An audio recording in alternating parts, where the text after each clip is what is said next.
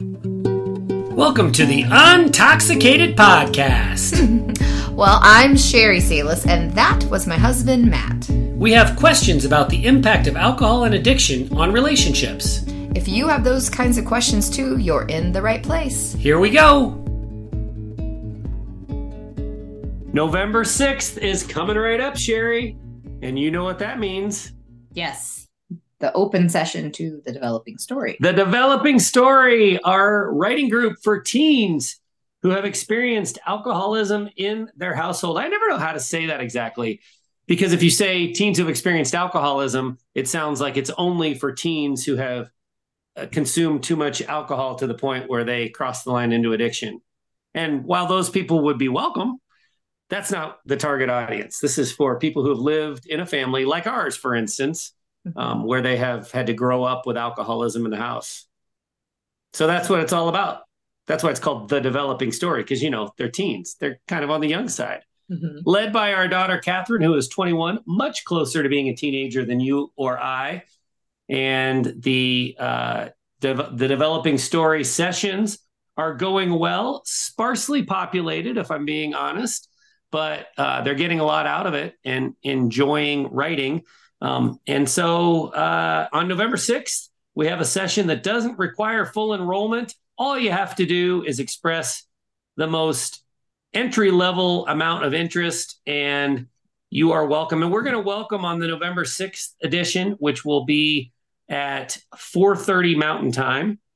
Um, we are going to welcome 4:30 p.m. Mountain Time. We're going to welcome not just the writers, the teens themselves, but the parents can sit in as well, which is not the normal course of business. We don't normally have parents on the calls and and you and I aren't on the calls, but you and I will be on this one and parents are welcome as well. And people who just want to stick their toe in the water and check it out are welcome to join us for yeah. to express that entry level amount of interest and just uh, get the Zoom link for that initial call.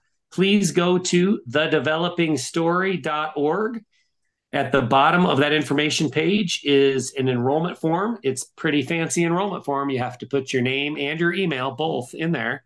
That's uh, the full extent of the enrollment form. Um, but once we get your email address, we will reach back out and make sure you have the Zoom link for November 6th, the developing story. Hope to see lots of our uh, untoxicated podcast listeners uh, making that initial session, not initial session, but an initial open session uh, to give it a try. Sheri, this is part two of two, uh, a topic that uh, is really an important one, something that we talked about on episode 213 last week. We're going to talk about detachment when detachment goes all the way to separation and what that looks like. The first episode that we did, 213 on this topic, was just me and you. And really, it was my own really therapy session. It was my my opportunity to dive into Talk my more. own what's that? Talk more. hey, I look at you and I'm like, I'm giving the hand signal, and you're like, whatever, I got nothing. Keep talking, monkey. So don't act like okay. Okay. But yeah, your own therapy session. Yeah, it was my own therapy session to deal with the hypocrisy that I feel like I I show, I demonstrate in that you and I in my 25 years of heavy drinking and my 10 years of active addiction, never experienced a physical separation.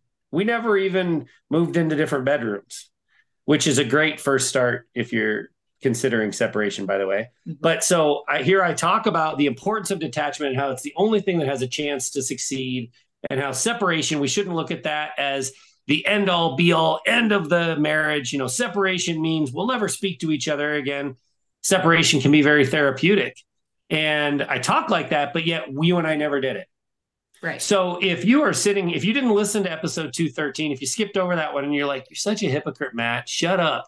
Go back and listen to 213 before you listen to this one, episode yeah. 214. So you can call it like an emotional separation and a physical separation, I think is how we can kind of describe that. Like, because I emotionally remove myself from a lot of your twisted feelings. Like I no longer invested my emotions in to what you had to say. I would listen with a blank stare on my face sometimes and it would go in over my head or in one ear out the other, however you want to say it.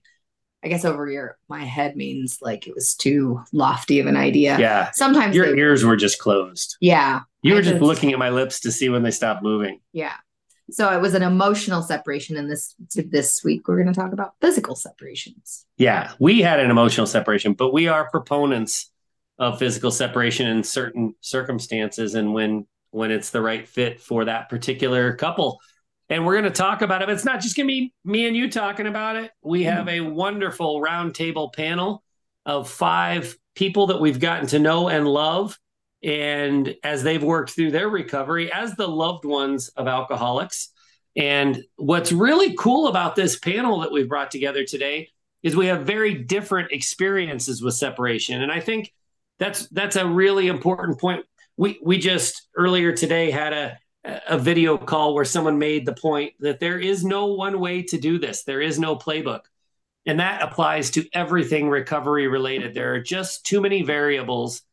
While we talk a lot about universalisms, there are these little details that are different in different people's situations. And so we can't sit here and say, you need to do this. You need to separate for six months, and here's how it should look, and then everything will be fine. And you know, a caution if you if you are listening to someone in the recovery community that's telling you they've got the playbook and and they've got the one size fits all solution to every problem, um, I'd I'd probably stop listening to that person because that's not how it works. And so we've got five different examples of how they have, um, you know, used separation as part of their experience and five different outcomes as well. And so, without any further ado, let's jump right into to meeting our panel.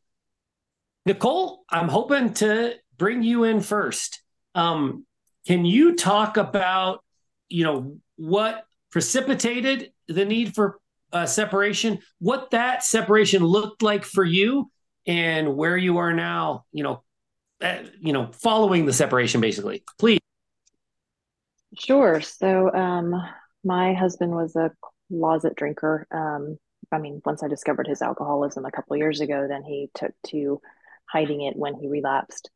Um, and when I found it, he he did his own research to decide he needed to go to rehab. Um, we both kind of knew based on my threats, I will call them from years before, that this was going to lead to divorce. Um, that was where I was at the time. And so, anyway, he checked himself into a 30 day facility. Um, thus began our physical separation. Uh, in the beginning, I intended to let him move back home into a different room just while we figured out, you know, went through the course of what to do next. Um, where I live, there is not a a legal separation. There's just a requirement of 60 day waiting period after you file for divorce. And so, you know, it, it wasn't, I wasn't worried about that aspect of it, making it legal or anything. Um, but while he was away, he started um, bombarding me with the things he was learning with um, how you know it's not his fault his brain was diseased and all of this stuff. And while you know i definitely believe it's, it is a disease that the addiction is a is a disease there's also choices that an individual makes in how they treat someone when they are suffering from this disease. And that's where my problem was. And so the more he forced those things on me that he was learning the more distant i became and to by the time the end of those 30 days was up, I said, you, you can't come home. I, I, can't have you in this house. I don't want to see your face every day. Like I'm not doing this. Um, so he found a place to live. Um, was he surprised and, by that, Nicole? Did he expect big, open, loving arms at the end of the rehab? I don't know if he was surprised. I know he was hopeful, especially as, you know, in, in rehab, the way they were telling him, you know, like it's and I, I, think i mean i think they say a lot to try to get the addict to believe that they can be sober by telling them it's not your fault it's not your fault it's not your fault. And that's fine you know but then what is your fault is how, what you've done to your family. Like yes that's still his fault. Um, so I, I think i think he was hopeful but i don't think he really expected um, anything different. I, i'm not sure but um, anyway, so he found another place to live. Um, the first month out of rehab was awful um, because he kept coming at me and I was not, I didn't want to hear anything that he had to say. And he just wanted so desperately to prove how, you know, clean he was now. Um, we stayed physically separated, living in different places um, until for about three months, um, three and a half months, I guess. I had an instance with um, one of our children where it just kind of became that I needed someone in the house um, to help me. And he had been showing through his actions and by backing off of the the things he was learning and you know kind of just showing rather than telling me um, where I felt like it was safe to have him move home again. So I invited him to move home uh, into a separate bedroom, and that's where we are now. Um, we tried. We've gone on a couple of dates um, because I was feeling like we could start working towards reconciliation. Um, he had kind of a behavioral relapse recently. I don't know if you want me to go ahead and get into that, but um, it set me back quite a bit in my desire to heal the relationship. Um, because even though he is sober, five months sober tomorrow, I he still treated me the way he had before, and I didn't feel safe again with him. And so, you know, now we're just kind of like sober, but not I'm not ready to move forward with any kind of reconciliation. So it's it's more of like a we're roommates, I guess, right now, and it's it's a cordial, pleasant roommate. You know, I care about each other and becoming better now, but um, but I don't see us advancing beyond that anytime soon. I'm nowhere near ready. It's so interesting to me.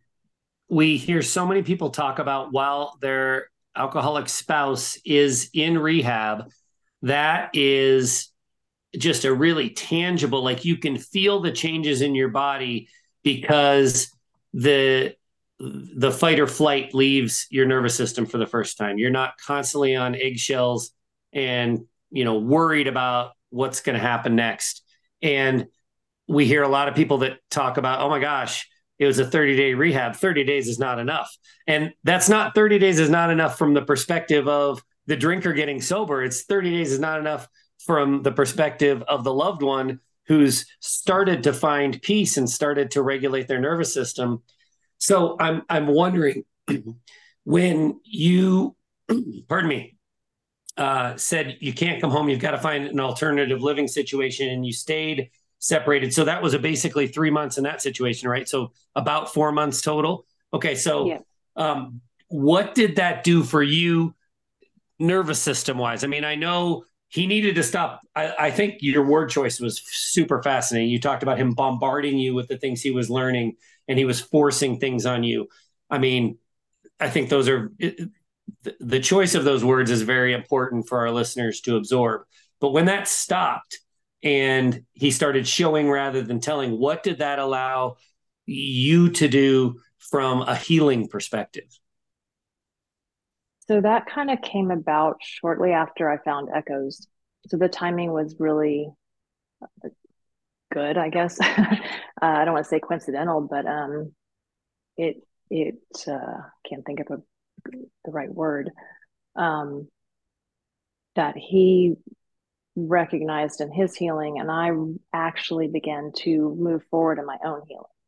Um, I had been stuck in the the survival mode, especially during rehab, and then the first couple weeks after, you know, it was the guard way up. You know, this crazy person who now thinks he has all the answers to all the world is coming at me all the time, and I, um, I was exhausted, and so as that his part stopped, the bombardment stopped, and then I was able to start learning that I wasn't crazy, that there are other people out there going through what I've been through, and that, you know, all the things that Echoes has done for me with uh, sisterhood of people who who offer advice and have a trusting ear. Um, it just has allowed me to take a breath and think about what it is that I want and what I need to feel safe and to feel sane. Um, yeah, so I don't think that answered. No, that's great. I have a good friend that I write with that would call that timing of finding echoes of recovery at the same time as peace was entering your uh, your living situation. You would call that serendipitous. Yes, um, that's the word I was looking for. there we go. I do want to defend your husband just from the standpoint of the university versality universe universality. It's so common. Is that a word? It's so common that when we first start learning about addiction, we the drinkers, um, and there is a tremendous amount of relief to learn the brain chemistry piece and understand I'm not just the black sheep of the family. I don't just have crappy willpower. I'm not just a bad person to want to share that. And of course, the people you want to share it with are the people closest to you.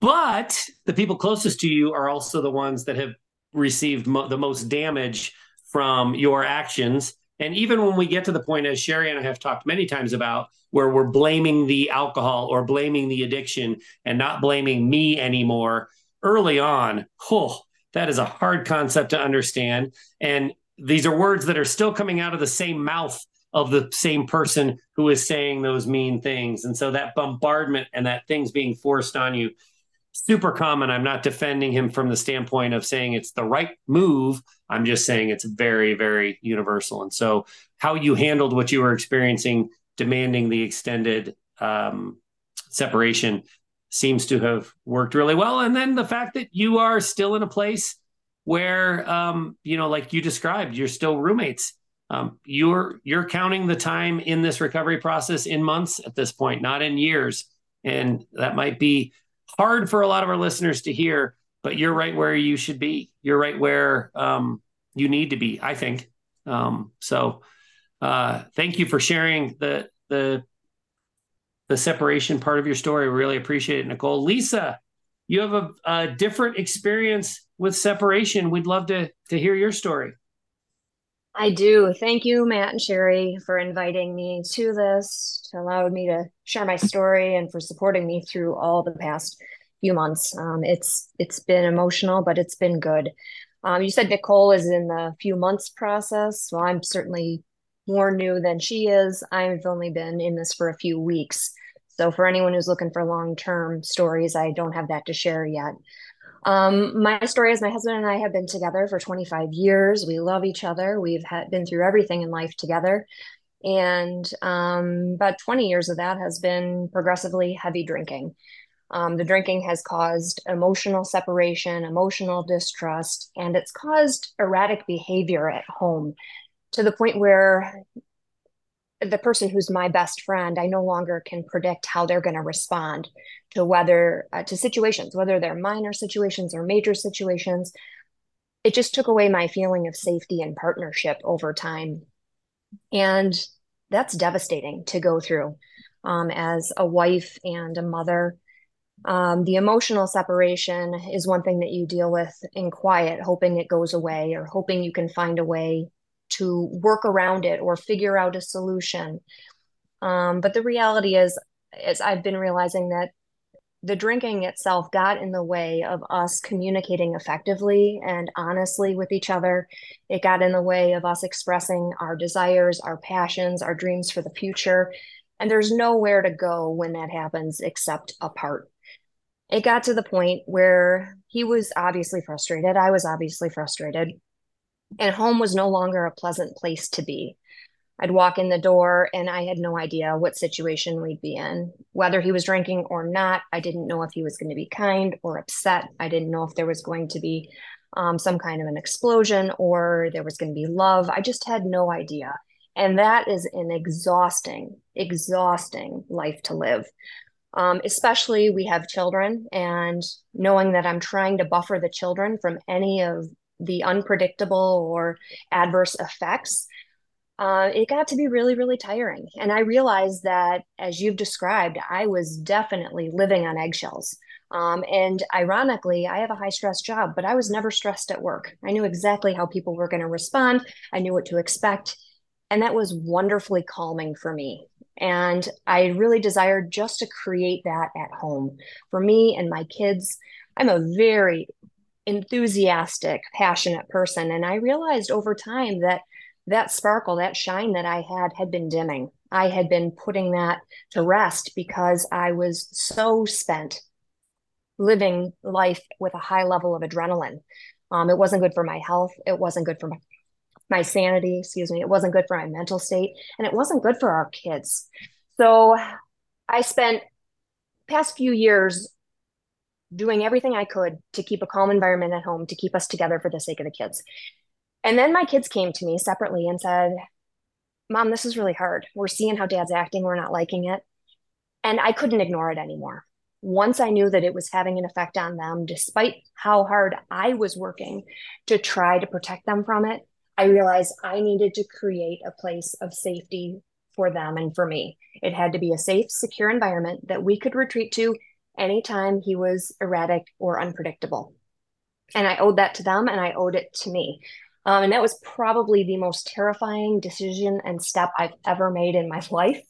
Um, as an adult, it's the first decision, major decision I'd made without his input, um, which was very scary. Um, but I did it.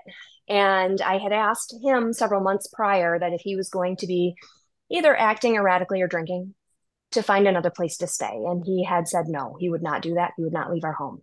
So I knew that it left it to me to find a solution, to find a place of safety. And so I did.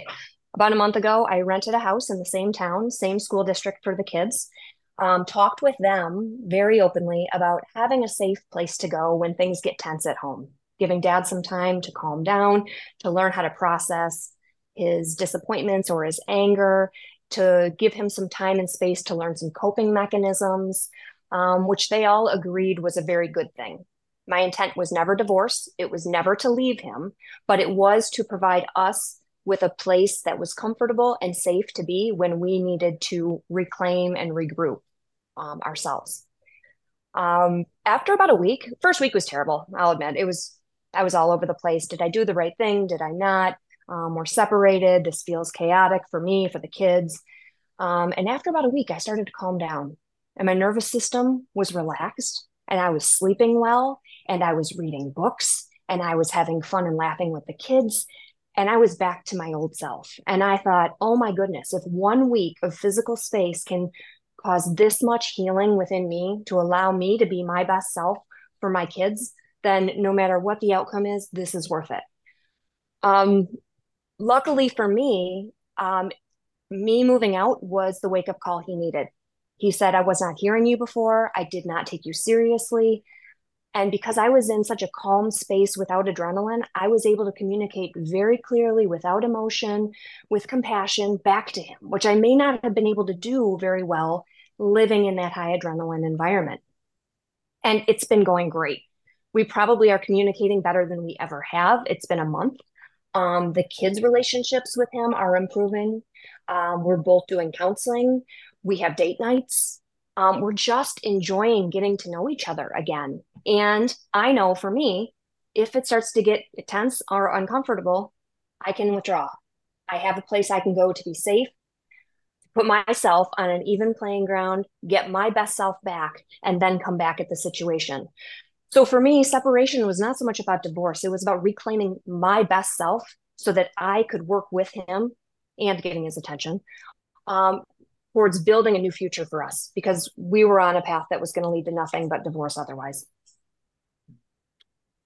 I think the vast majority of the perceptions as it relates to separation are either that it's step one toward divorce, or I should say, and or it is about, you know, an ultimatum. It is about pushing the drinker to, to take it seriously and potentially sober up. And as is the case for you and for many people, it it does have that impact. But I like the way you told the story, and I know the way you have experienced this. That was a side effect. This wasn't just about being an ultimatum or a threat or an intervention. This was about you finding what you needed to heal yourself and to protect your kids. And I think if people go into this decision about whether or not to separate with that in mind, this is about me. Whatever happens with the drinker is what happens with the drinker. I hope for the best. I pray for the best. I still love this person, but this has got to be about me. And then the way you describe the benefits, you know, after that first week, um, it's just remarkable and and so important.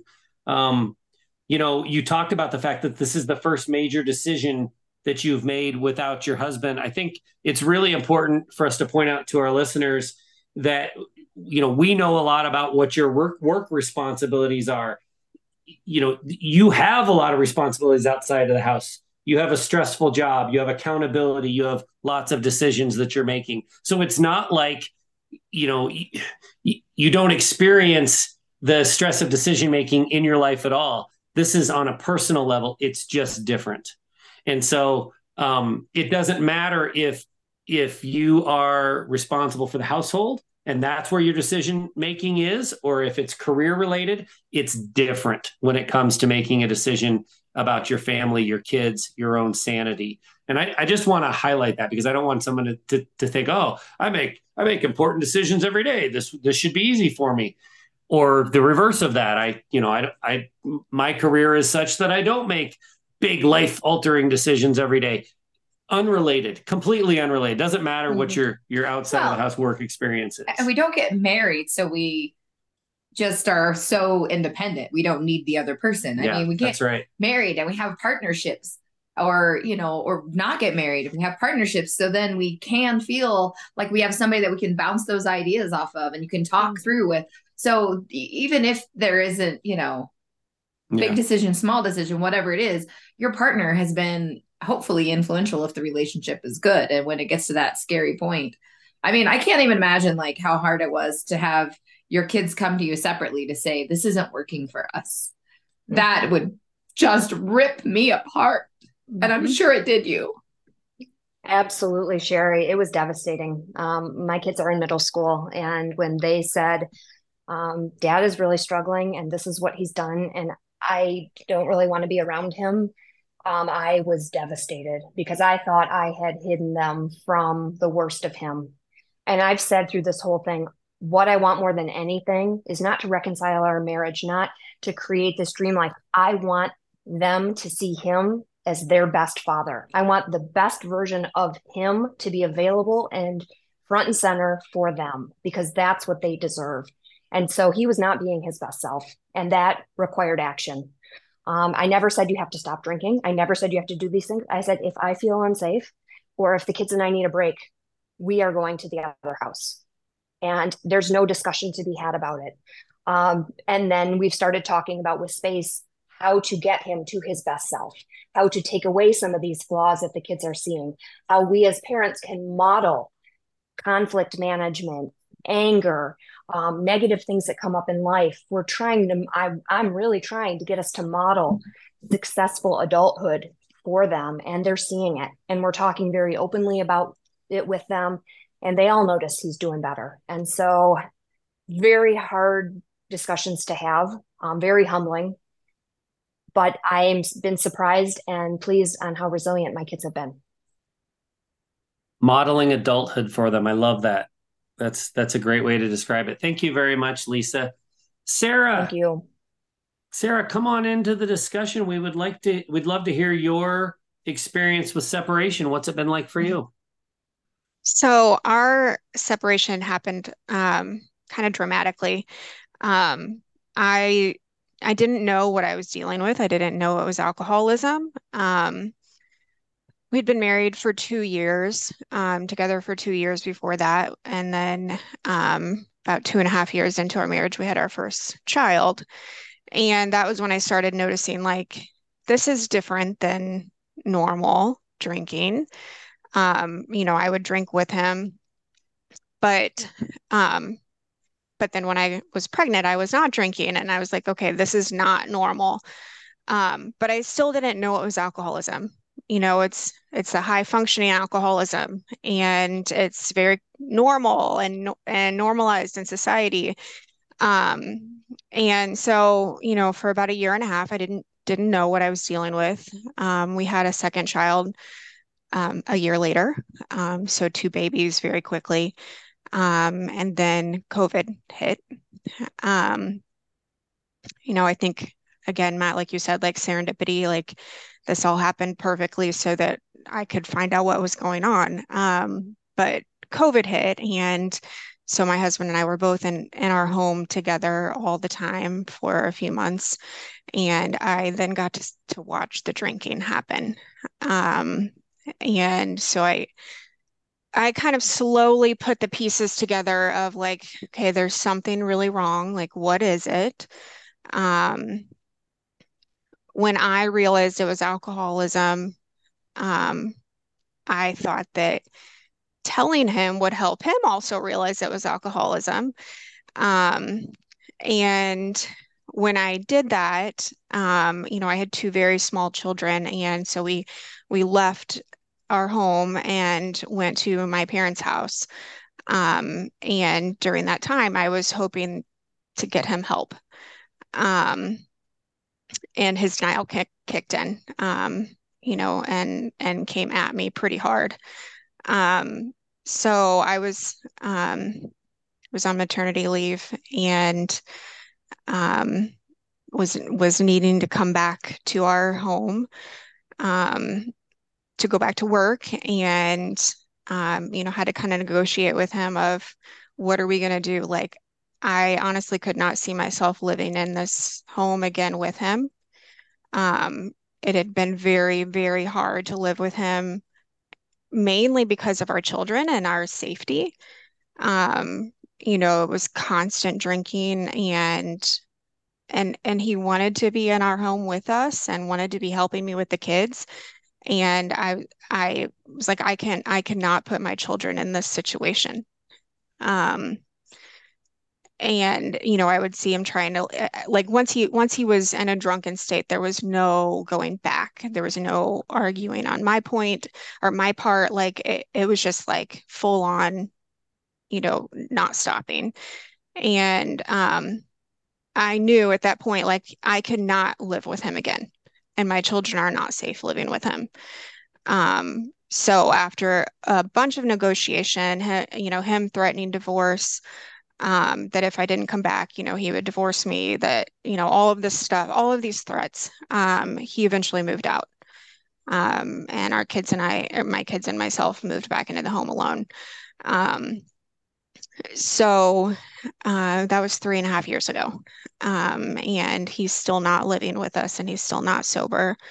Um, but my kids and I are in a much better place. And during that time, you know, I've sought my own therapy, um, you know, kind of figured out my own childhood wounds and um, started parenting my kids completely differently than we were parented. Um, so, you know, I feel like the healing process for me and for my kids has been a complete, complete lifestyle change. Um, and we would you know, I, I don't know that I'd even be here if we were still in the situation of living with him for those three and a half years. Um, and and I think you know we're still married. Um, my relationship with him has gotten way different. Also, um, we're not. I would say like in a relationship, but I'm able to stand up to him.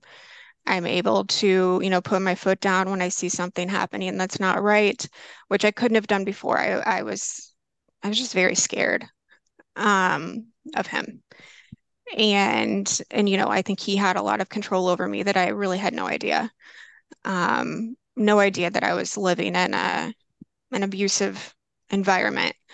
Um, but because of everything that I've done, I, I've really turned the turned the wheel and kind of gotten off the merry-go merry-go-round, as they say, and healed ourselves, uh, myself and my my children, and um, and he's he's kind of come along the way, like he hasn't left, um, which makes me sad.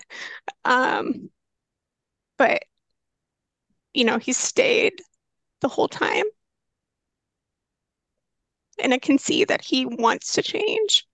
Um, but I don't think he knows how yet. So I'm still hopeful that he will. It's a process. It's a long term process for sure. How much interaction does he have with the kids? Um, so I think because of this, he has an amazing relationship with our children that he would not have had before. Um, you know, he's here multiple days a week.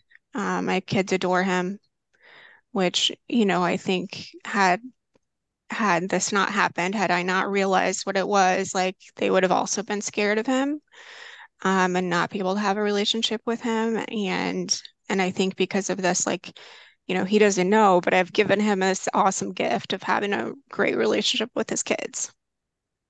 Yeah. Oh, absolutely. How much do you think that initial separation, just because you were on maternity leave and you had the freedom to spend that time with your parents, how much do you think that kind of informed your decision making and made you realize that this was the right move longer term?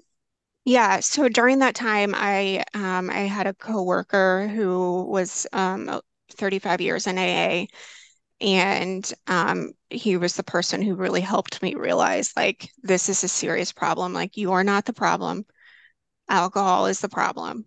Um, and I would, you know, check in with him daily and be like, okay, is it me? Is it not me? Like I feel like it's just me. He's like, no, it's not you. Um, so during that time, I was able to really kind of flip my mindset and realize that like this was a serious problem that I could not go back to. And like if I went back to it, I felt like I would never get out. Um, I think it yeah. had to happen. You are not the problem. Alcohol is the problem. Such an important message that I, I think so many people in these relationships don't get. I know you, Sheri, spent a lot of time considering because I would gaslight you and I would tell you this is all your fault. This is all your fault. You're a bad wife. You suck at this. Um, you can't help but wonder if there's truth in that. Mm-hmm. And uh, you know, it allowed me to keep on drinking. Every every minute that I tried to convince you it was actually your fault. So that's a very relatable experience. It's an unconventional setup, but one that's really working for you, and I want to applaud you for that. And so I don't want this question to sound like I'm second guessing you because I'm not at all. I think it's great. I think it's fantastic. But it is unconventional enough. And I'm wondering do you get people that are asking, why don't you just divorce him? Is that something that you have had to address and maybe you're sick of addressing? Yeah, um, not so much anymore because I think most people, it's been three and a half years. So most people are just kind of like, oh, that's the status quo over there. But um, but yes, for a long time, you know, and I I'm sure people still wonder. And I spent a lot of time like second guessing myself. Um, but you know, I, I also go to Al-Anon and I follow the um, one day at a time. And I'm like, you know, one day I will know that I want to make a different decision, but right now this is working. That's great. I'm so excited for you and proud of you that you have the confidence in that, despite the fact that it's unconventional, because, um, you know, if it's working, that's great. And the whole uh, you'll know when you know thing that we say a lot, so true. And if this is the situation that's right for right now, that's great. And if there's a yeah. change needed, you'll know that eventually. Yep. Thank you very much, Sarah. Shannon, you have had a really tumultuous, traumatic challenging last six months or so. Can you talk to us about what separation has been like for you? Um, so it's actually been a little longer than that because our first separation was um, September of last year. Okay. Um, I think that's when I, around the time when I first joined Echoes.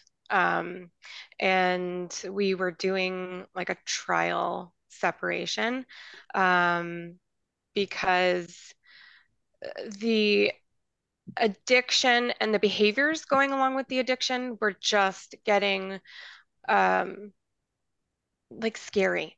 Um, it, the aggression was increasing.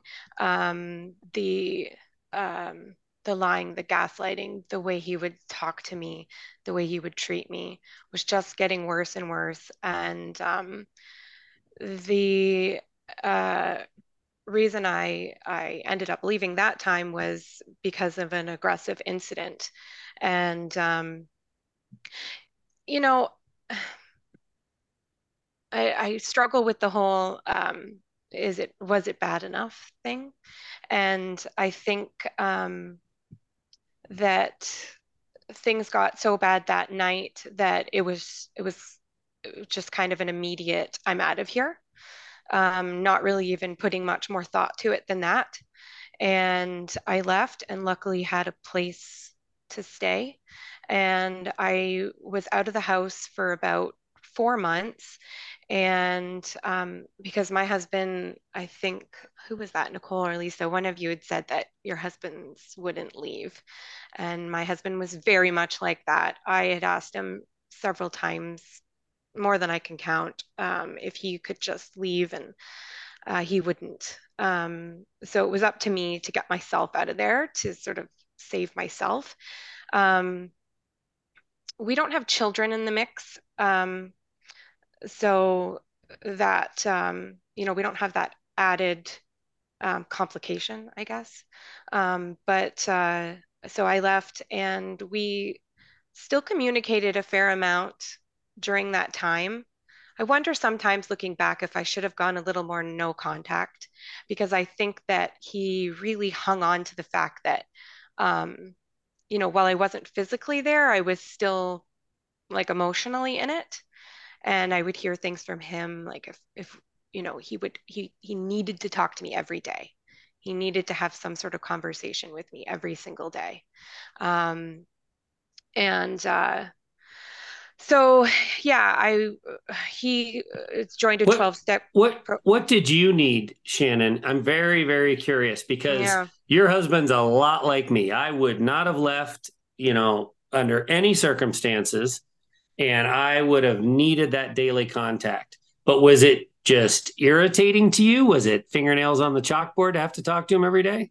Yes, very much so. Um, I I did not need that. I didn't want it. Um, I didn't want to hear what he had to say.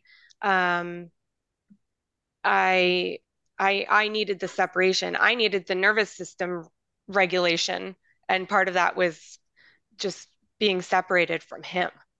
Um, but I felt like while I was physically separated from him, I wasn't really separated from him. Mm, I was still in the mix. Um, and, you know, he was saying all the right things and, you know, telling me all the things that he was doing, and um, everything sounded very positive. Um, and I could, you know, I could see some changes in him that made me think that things were headed in the right direction. And um, we started spending more time together. We were doing like a little bit of date nights here and there. I started um, going back home and spending some time there. Um, I also suffer from chronic pain and autoimmune diseases and things like that. So me being out of my home was really physically like a struggle for me. Um, I had to move about an hour and a half away. I, you know, it was difficult for me to um, do my appointments for my like my medical appointments and things like that. Um, so there was a, like a strong pull for me to just get back home. Um, and as things seemed to be progressing in the right way, um, I did go back. Um, that was just before Christmas of last year. Um, and then between then and when I left in May, um, I mean, everything was just a total lie. Um, everything that had I'd been told wasn't true. Um, you know, he was still drinking, hiding it. Um, he was stealing my prescription pain medications. He mm, was um, talking to other women, um, uh, which escalated into more affairs or infidelities. Um, yeah, and then uh, you know, you guys in Echoes group, I kept hearing that. We just talked about it, that whole, you know, you'll know when you know. And I always thought, like, what the heck does that mean? Like, mhm. what does that mean? And the night um, that I found out about another affair, um, uh, you know, it was like a combination of all the things. Like he's not quitting drinking, he's continuing to lie to me, he's stealing my medications, he's cheating on me. He's like, it's just and, and, and, and. And I went to bed that night with him passed out drunk beside me. Um, and I woke up in the morning and he was already, you know, down in his office and I just walked right down there and said, um, I want a divorce. Like I'm just done. I'm just done. Mm. And um, we tried to uh, live in the house together um, while we figured out the separation and everything. I think that lasted maybe a week or two. Um, and you know, I, I only had two asks of him, and that was, you know, don't come home when you're intoxicated and don't bring other women into our house. And he couldn't he couldn't follow that. So uh, i had to i had to get out. I had to for my own sanity my own physical well-being um yeah. So packed that, up and that, left. that last little tidbit i think answers my question which is you know so you'll know when you know. And you had that epiphany moment and you got up and you walked down and you told him. And then i was going to ask did you ever have any regrets or second guesses? But it sounds like he was driving nails in the coffin as hard as he could there um, in the, the the weeks that followed. Yeah.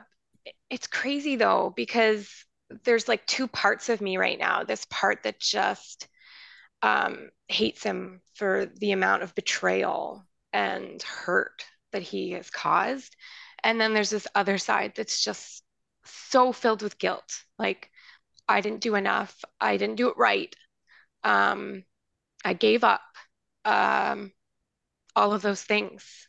Um, so it's this, it's like a fight inside of me every single day to know whether or not um, I did the right thing. You know, he's still um, very much not sober and um, so and, I, and I feel like it would have been the same if I had stayed too, right? So yeah. Well, I can assure you that we have listeners that are screaming at their speakers right now saying you did more than enough. The things that you were experiencing warranted every action that you took and the fact that you tried and held on for as long as you could and did so many different iterations of trying is just a testament to how important your marriage was to you and what a strong person you are. But there's no question that you did every, I mean, it, it's an Al Anon thing. We talk about it on this podcast. There, there's just no controlling another human. And um, there's no action you could have taken that would have been the, the, the, you know, the one perfect magic thing to, to, to change the outcome. Um, and so I think your story is very important. And I'm really glad that you're willing to share it because we don't want to come on and make it sound like separation is this Pollyanna thing. Um, yes, it helps with nervous system regulation. Yes, it can allow you find the peace to heal yourself, but it doesn't necessarily result in the response that you're expecting from the spouse. I mean, I think we've we've heard four stories so far and we're 50-50 on whether the alcoholic stopped drinking and i've never written it down or done the math but i bet in all the cases that we've heard of that's about that's about right. About half the time it has that impact and half the time it just doesn't. And so i really applaud you for uh, coming to that decision point and making it and sticking with it. And i know it's been a tremendously difficult you know just because you made the decision you stuck to it doesn't make it easy. Yeah. Um, can you talk about what the transition has been these last several months? It, it, you know, what have you gone through personally? Um, yeah, so I'm just staying with a friend and um, I my cat, my dog here with me, and uh, I don't have any of my things. I have like personal things, you know, clothes and things like that. But actually, tonight we're going to pick up some things because um, we're I mean we're on six months now, and I feel like um, he, he's really been stalling with getting this um, uh, separation agreement figured out. Um, he's in our house. Uh, he, yeah, it's um, I'm I I'm very up and down. Some days I'm like, I got this. and other days it's a struggle. Um, because this, you know, this wasn't what I wanted. I mean, I'm sure you all feel the same. This is not what I wanted.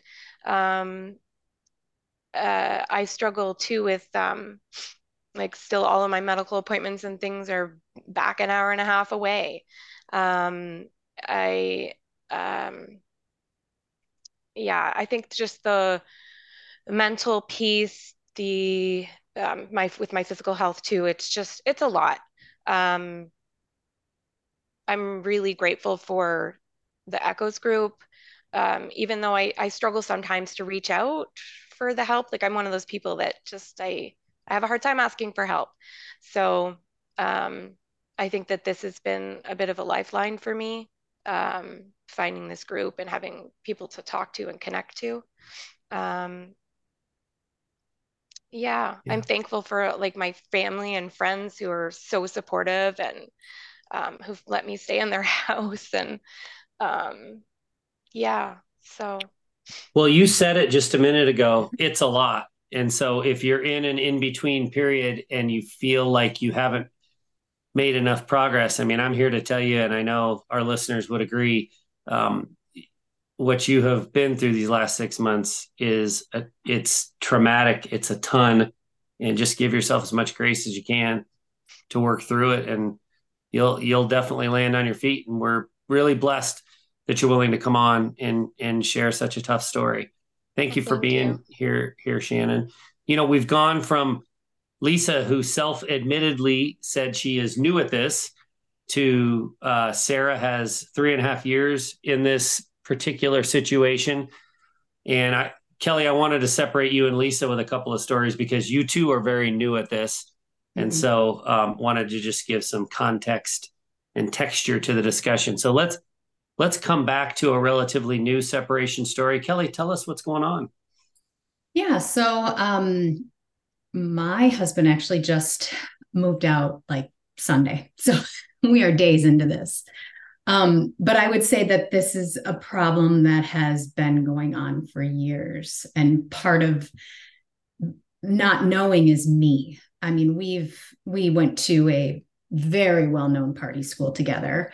Um, and of course we we partied, we did the things you did in your 20s. And then, like so many women, I got pregnant and I also, you know, like you, Sheri, couldn't handle the hangovers and the getting up with a young child. And so I really pulled back on the alcohol, that and just a family history, a strong family history of alcoholism. It just wasn't my thing anymore. Um, my husband did not um, loves to drink beer so that became um, something that seemed fine for a long time and then you start to see things little things um, and I want to make it very, very clear that what has been so hard for me and the denial piece for me has been that I've been waiting or had been waiting for the DWI, the um, job loss, the physical abuse. I waited, I, I figured there's no drinking in the morning you know, this can't be a problem. So for years and years and years that, and then being told this isn't a problem. I'm just relaxing after work, or when I'm out doing yard work, I like to have a few beers during the day. And all of these explanations that kept me going for so long. So we have been married for 21 years, and I just yesterday was going back through my um,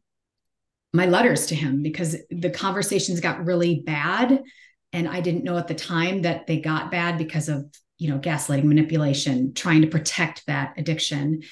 But i went through the letters and they are you know seven six seven years old. And i don't know if it's i needed to convince myself what was going on. And that took so long.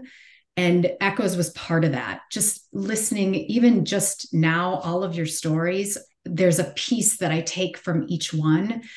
Um, and it's so helpful to understand what is going on. And essentially, in terms of the separation, what happens is, I mean, I hit rock bottom. I hit rock bottom. I had a December where I was not, I was having trouble getting out of bed, was speaking with a therapist who just didn't get addiction. Like she just didn't have that. So I saw myself deteriorating in a way that was not okay. And I thought to myself, well, so do I have to wait for him to hit rock bottom? And why can't my telling him, I'm not sleeping, I'm not, I'm struggling so hard, and he's still continuing to drink.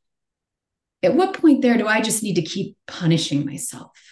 How long does that pain have to continue until I say, listen, I love you, but I love me too.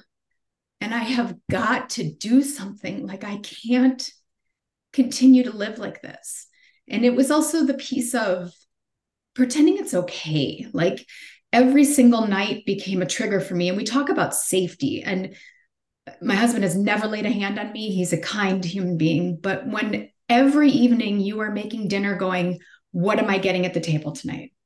Is he going to be talking a ton, not asking the kids questions, just talk, talk, talk, talk? I mean, I know my husband when he's drunk or buzzed, and it's always a trigger.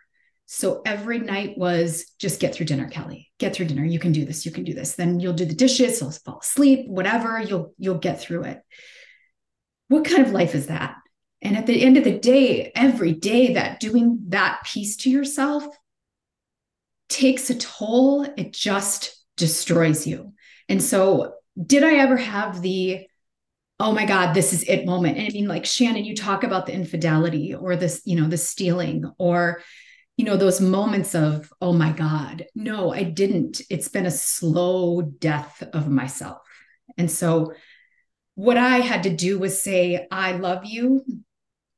You have to, and thankfully he agreed to move out I said, I need some peace. I need some space. And then even describing that to the kids was horrific because in my case, the drinking was done out, you know, things were kind of kept uh, you know, in the garage or away. So the kids may not have noticed or have understood that piece of it. So that was another painful part. And you know, even we are texting recently and there were I love you, I love yous exchanged, but you know, like I had sent a text saying, Do you want to talk? And that was ignored all night. And like at some point, I cannot continue to be punished. I cannot continue to be the one who you don't believe, the one who is wrong. I have to just have space. You know, as you've all said, the nervous system regulation is is critical. And just taking time away from this, taking time away. Um, so what's going to happen from here? That's anyone's guess. I love him. As I've said, he's the love of my life. But I don't have a life if he doesn't figure it out. So that's where we are, where we are. I love you, but I love me too. Those were really, really profound words. And the fact that you acknowledged that for yourself is really, really important. I'm curious because there's a piece of there's lots of pieces of your story that are similar to Sheri and I, but one of them is that you partied together at a party school, and then when you had kids, you were the one that actually changed. Now, the uh, the words that we use to describe that change is mature, responsible. Like it's a good change, and we're supposed to change as we move through life. But I, as the drinker, often argued you're the one changing, not me. Um, I, you know, I signed on for this marriage in a certain way, and I'm holding up my end of the bargain. You're the one screwing this up. Did you hear any of that? And is that part of what kept you stuck? Absolutely. 1000%. And in fact, it became a lot of look at these other couples. I mean, I'll never forget the comment to me. My good friend and his wife share a glass of like drink wine at night like uh, let me be very clear. I enjoy a glass of wine here and there. With everything that's been going on in my house, if I go out with a girlfriend, absolutely. I don't not enjoy alcohol. I am not that angry about that piece of it. But it was, I'm just unwinding. Why, why? And even coming to him to talk about it, it'd be like, oh, this again. It's like, no, this again because this is something. This has to change. And I think when you understand the progressive nature of alcoholism, it opens your eyes so wide to the fact that things are deteriorating. Our connection, our connection is gone. It is gone. And it is because alcohol will pull you apart. You cannot seem, when you're feeling triggers and you're annoyed and you just can't get there, it's not because you're not fun. It's because you've been drinking for too long. It's gotten too bad and you need to change. You need to grow up. It's you. I'm sorry, but it is. Yeah. I know it's been less than a week, but have you noticed changes in yourself from a nervous system standpoint or the kids? Is the is the mood different in the house? You know, it was funny. I heard something and I can't remember what the podcast was, but what number it was, but it was talking about how um, the common spaces in the home, how it changes that piece. And I noticed that the kids in just these few days, like, have come down, or we have just a more of a, a, a breather in the house. Um, and some of that i wouldn't say is necessarily him. It's it's me because i'm high anxiety when he's around and he may be just seeming perfectly fine to them but there's me and i'm reacting to the vibe that i'm getting from you or how i feel about what you're doing. And then the kids are feeling that as well. And so at the end of the day i mean i it's interesting. I was on a walk with my youngest the other night and um, they started asking me some questions about what's going on here. And it was so healthy and it felt so good to be completely honest and to say, I don't have answers and I don't have this and I don't have that. But the one thing that my youngest said was, you know, it's it's real important to communicate it, communicate about this stuff. And I was like, yeah, it is, which is another piece of the problem between us is it's not, you don't, he doesn't want to communicate with me. My husband that's not his thing. He said to me the other day, it's not his thing. Well, you can't really work through stuff if you don't communicate. So those are two pieces that that we're struggling with. But so he, I think that's a really important point because there is kind of an epidemic of bad communication in marriages. There's an epidemic of bad communication, specifically on emo- emotional topics, coming from the males in our society. And the fact that you are modeling for your kids the importance of communication to the point that y- your child echoed it back to you. You said talking to the kids about the separation was really, really hard. I can imagine it was, but it's also necessary. And you're not only setting them up for success because they're going to have hopefully a childhood that's got a little bit more peace and calm in it, but also because hopefully they'll be in a position to not accept situations that don't include real emotional communication in their adult lives because they're witnessing you uh, communicating with them. So I, I just think that's so so important. Thank you for sharing your story, Kelly. Thank you to all of you. Um, I'm curious. We have such different time frames on the call. I also do want to mention to our audio listening audience, you know, we only publish the audio file for these roundtable conversations. Are you going to note the head shaking? Yes. Yes. When Kelly was speaking, the last few sentences about that nervous system regulation and the kids like kind of are coming out of the woodwork and you're all like even being calm like you mean even the dog is probably calmer in the house right and the cat's not hiding like yeah. all of you were shaking your heads and i'm like that should be a testament yeah, and it's it's gone on throughout the podcast. I wish we we got to find a way to have like a little drum beat in the background, and when everybody's heads are shaking, where it's like a snare drum going crazy, so that uh, yeah. the listeners can understand that the the whole panel is weighing in in a positive way. I'm curious though, with the different time frames and different experiences that you've all had, does anyone regret not making the move towards separation sooner? Absolutely. Okay. Yes, great. I do. I wish I had had the courage and the confidence to do this three years ago when things started deteriorating. I wish I had realized that I was doing us no favors by waiting this out. And I wish I had tried to right this ship much earlier. Um, even my husband said to me, I didn't even really know anything was wrong. And it's true, he didn't, because the things I would say, I would say so gently so as to not evoke irrational responses and to keep the peace that I wasn't really communicating at all. So I was completely ineffectual, but completely stressed out for the last three years. Whereas if I'd just taken this step then, um, not knowing it, I thought I was, you know, setting the stage to potentially end everything we have, which was wasn't what I wanted, but actually is leading us towards our only chance at recovery. So yes, I wish I had done this three years ago when I first started journaling and noticing that hey, something's going the way I don't want it to go. Yeah, thank you. Any anybody else want to respond to that one?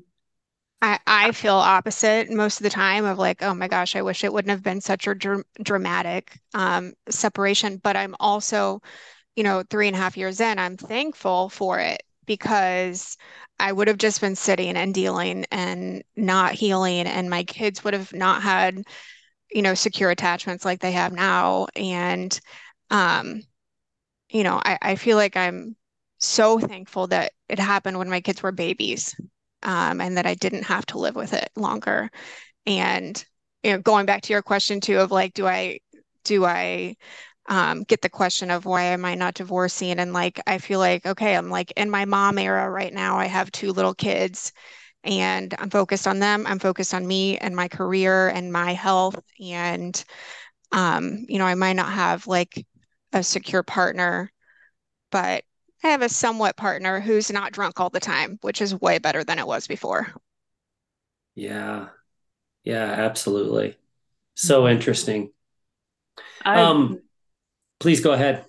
Wish um so when my husband's first relapse um after I knew that he was an alcoholic um we did like a 2 week in-house separation and it was just me dealing with anger um that was not long enough. That was absolutely not long enough. He'll tell you now because he stayed sober for quite some time after that, but it wasn't enough to get him. He was not recovering. He was not drinking. He was not doing anything to actually recover himself. And my taking him back and I wasn't recovering either. I continued to walk on eggshells. I continue, I guess, I guess enabled in a way um, so scared that anything I breathed would send him spiraling again. And even when I would share the pain, he, because he wasn't doing his recovery, he didn't know how to take, you know, the resentment processing and the stuff that I was attempting to do, um, not even knowing those terms because again, I wasn't in my own recovery. I was just, you know, like, um, but yeah, he now he will tell, he will admit that I let him back in to our bedroom too soon um, he he did not he was not scared enough even though at the time he said he was. He was not scared enough of losing me. And that also allowed him to then relapse 18 months later because he's like she's never going to leave me. And you know now in the not mindset he's in right now he can admit that. We'll see. It's only five months you know i don't trust anything yet but um, I definitely wish that I had separated sooner, or at least withheld the in-house separation sooner. I think the physical separation recently, absolutely, I needed it. Um, but I don't know that I knew that much two years ago. I don't. I don't think I was ready for it, or I don't know. I've I've had to do a lot of growth and healing myself. I'm glad you brought up the in-house separation. That is a strategy that we we have met lots of people for whom that has been successful. It sounds like the duration, you know, two weeks isn't long enough for paint to fully dry necessarily, and uh, certainly wasn't wasn't long enough. But there, but there are we did we didn't um, we don't have anyone on the podcast necessarily that has had long-term success with just you know moving into different parts of the house but I do know that that is a strategy that can be effective. And, you know, I, I'm wondering that kind of leads into a question that I have.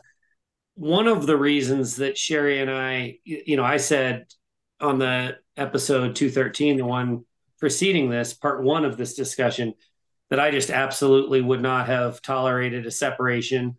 And I got sober to avoid a separation um, one of the the reasons was uh, how stigmatized it is. I would have been embarrassed if we had separated. Was that something that any of you dealt with? The the idea that if we're living in two separate places, people are going to find out. All of a sudden, our private business becomes public business.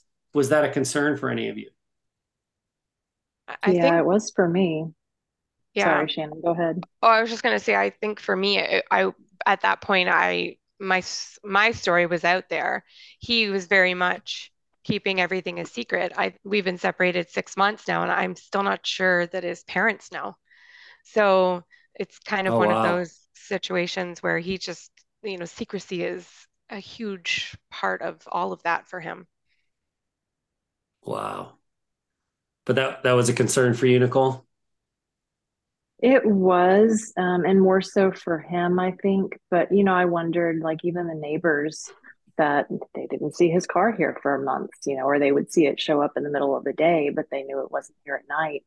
Um, and and then like at church, you know, we used to prominently sit together, and then for months we went to different services. And I know that was noticed, but you know, polite society, nobody asked me. And I always uh now I'm less concerned, but over the the physical separation months, I was kind of I probably kept to myself more than I would have otherwise um, in the community because I didn't want to be asked about it. I wasn't ready Yeah. to talk about it with anybody because I didn't know what was. You know, I have no idea. I don't even know now what's going to happen. Yeah. Mhm. Well, it's a tribute to you that you pushed through even even with those concerns and did what you knew was right for you and your family. What about Kelly with you being the newest? Uh, Mhm. We're in the same week of separation having this conversation. What about the I mean, I would love to hear if you have a response to the stigma piece, but also I think a lot of people in society, myself included, have spent the majority of my life thinking separation is just step one toward divorce. Once you're, it's like a roller coaster. Once you're going downhill, you can't stop the momentum. And so, Kelly, I'm curious, um, did you or or is your husband's reaction one that is, you know, we're doing this thing now, but this just means divorce down the road, and there's no there's no stopping once we've started. Um, that's an interesting question because I mean, I think the what I said to him was, you know, I'm detaching, you're continuing to drink, and that's two things moving in the opposite directions very, very fast.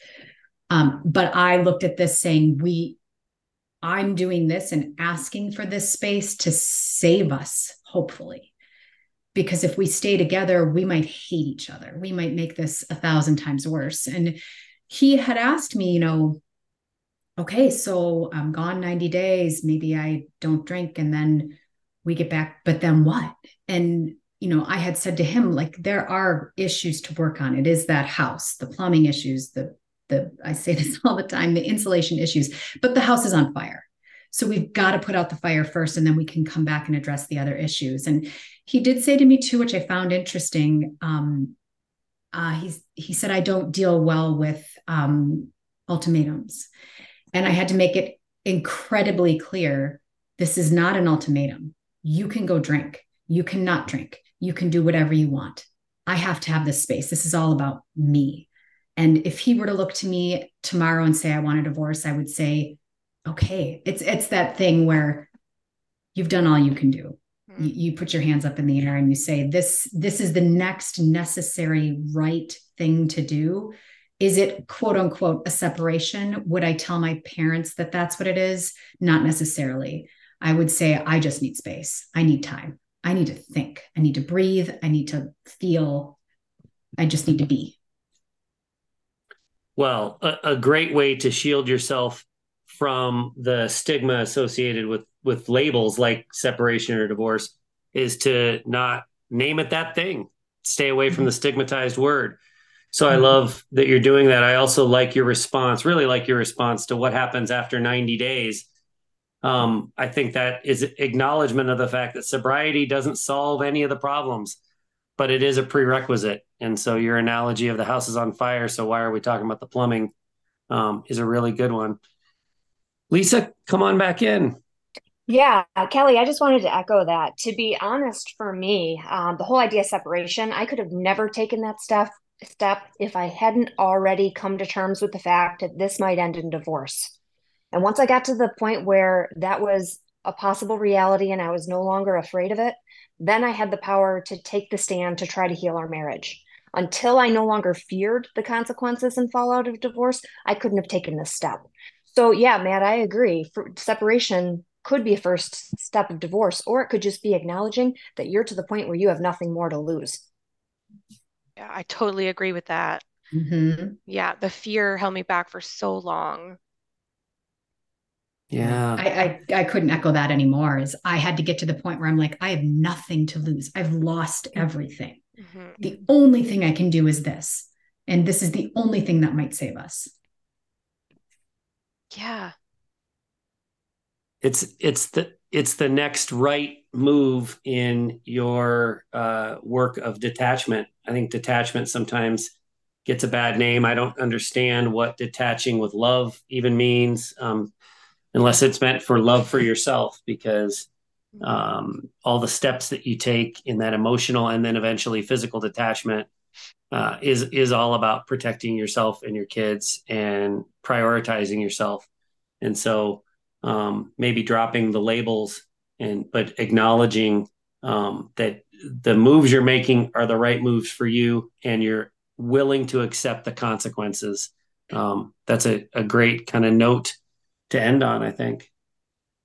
Thank you all so much for being here. Uh, therapy session number two on uh, Matt's hypocrisy about talking about extreme detachment slash separation.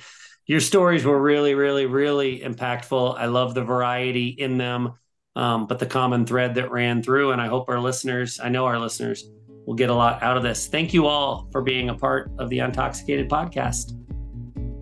Before you go, we hope you'll consider these three resources. If you love or loved an alcoholic, we offer support and connection in our Echoes of Recovery group. Check us out at echoesofrecovery.org. If you are a high functioning alcoholic seeking methods and connection in early sobriety, we're ready for you at shoutsobriety.org. No matter who you are, there's something for you in our book, Sober Evolution Evolve into Sobriety and Recover Your Alcoholic Marriage. Go to soberevolution.org. For my wife, Sheri Salis, I'm Matt Salis. Thanks for listening to the Untoxicated Podcast.